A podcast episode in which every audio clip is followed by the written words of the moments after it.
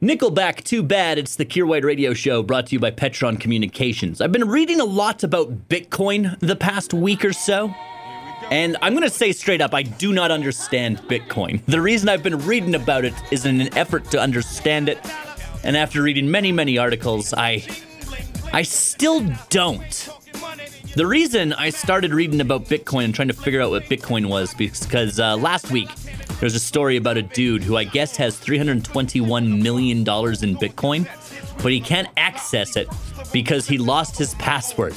And on top of that, apparently he doesn't even get unlimited attempts at his password. He gets a grand total of 10 attempts before his Bitcoin just gets locked away forever and never gets to be spent by anybody. And he's already used eight of his 10 uh, uh, password attempts.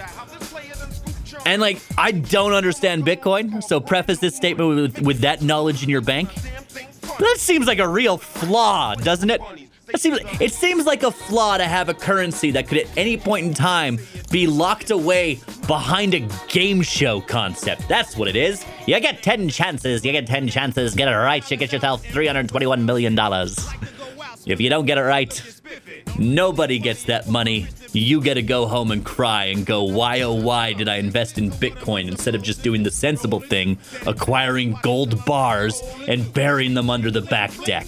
Kier White. I am a golden god! Weekday afternoons on The Bear.